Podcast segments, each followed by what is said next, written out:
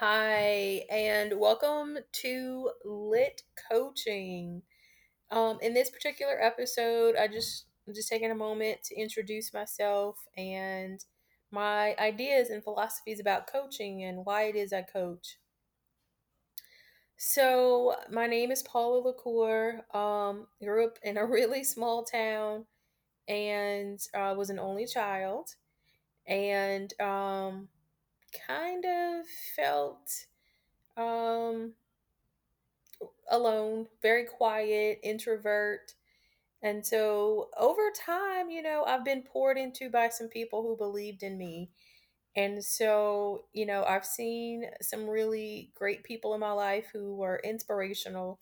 And so, this role of coach, of teacher, previously and even to this day, you know, um, is because of the belief in uh, someone's greatness and someone else seeing the greatness in me and believing in that and wanting to pass that along.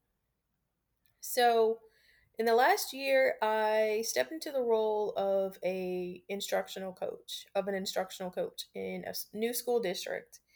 And I came across a person, her name is Elena Aguilar and or Aguilar, and her ideas of what coaching is just really resonated with me.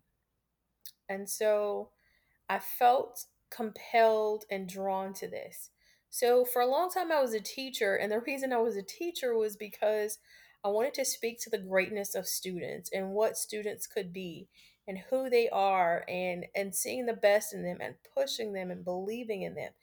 And I've done I, I definitely did that to the best of my ability and I believe I touched a lot of students' lives in a positive way.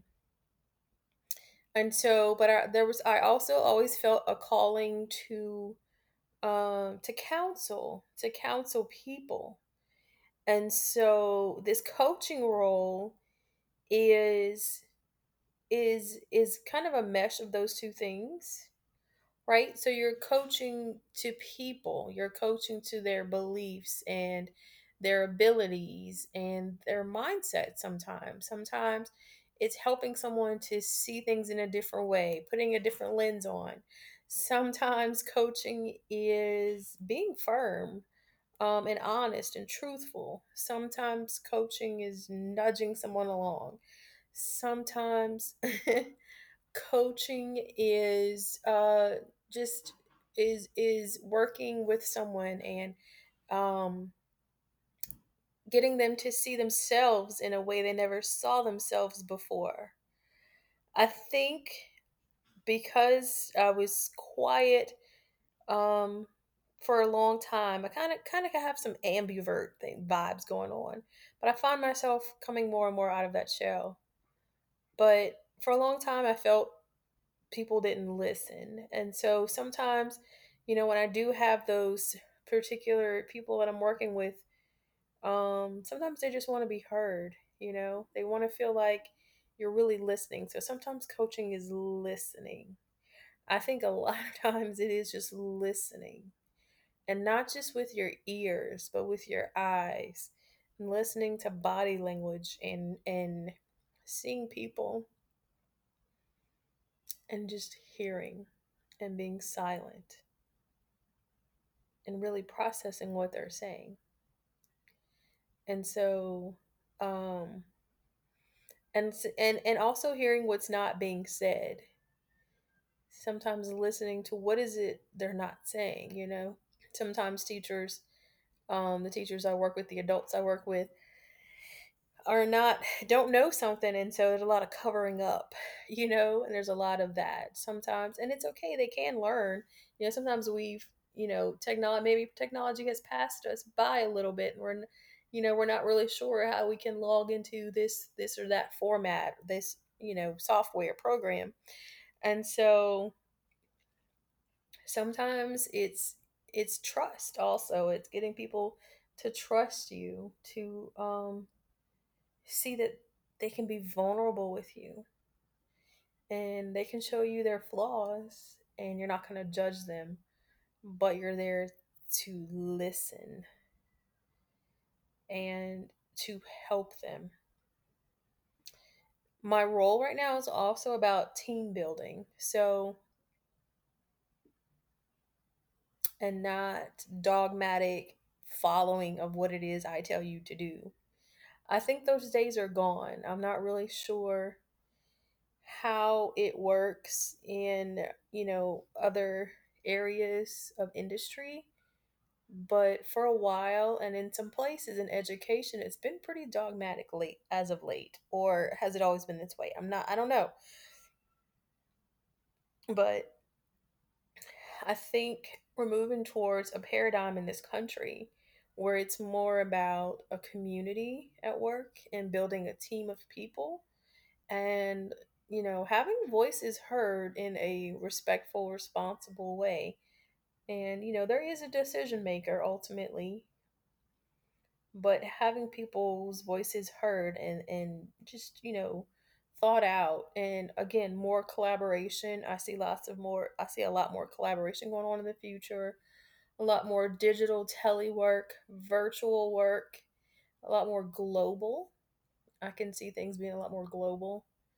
Um So this world as we knew it before the pandemic is is different now. We're transitioning where it's like the the butterfly, the caterpillar in the cocoon, right?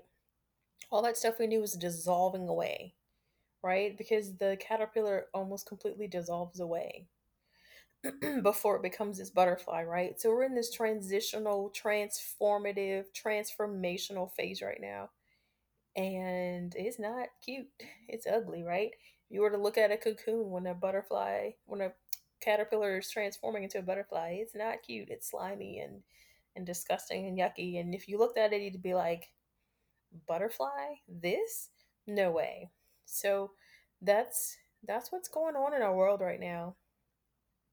And so the people that we'll need in the future, the people who are going to be successful, the people who are going to be innovative change makers, visionaries, are those people who are going to be able to connect to other people, use technology, listen, create, come up with ideas. And this old paradigm that we knew before is forever changed. And we're not we're not going to go back to that. Um that time has ended. And so we have to think about our students and helping them transform into this new format. We have to give them digital skills for the future. So, this idea that school will only be in person, I don't think that's realistic for the future. I think um, students are going to have hybrid courses going forward. Just they're going to have some digital courses at some point going forward. And so, giving them those skills on how to collaborate and use technology and um, have interactive discussions with someone in a different country and how to interact with people in other places. So that's what the job market's going to look like. So, um, my that that's just this is just kind of a, a my little spiel about where I am, what I see going forward in the future, and then my role to help people get there, to help people make those connections, to build those skills, to build the teams, to coach people up, to help people who are introverts um, express those ideas and help extroverts perhaps listen more and and just building teams and building people and creating um, opportunities for growth and success for everyone.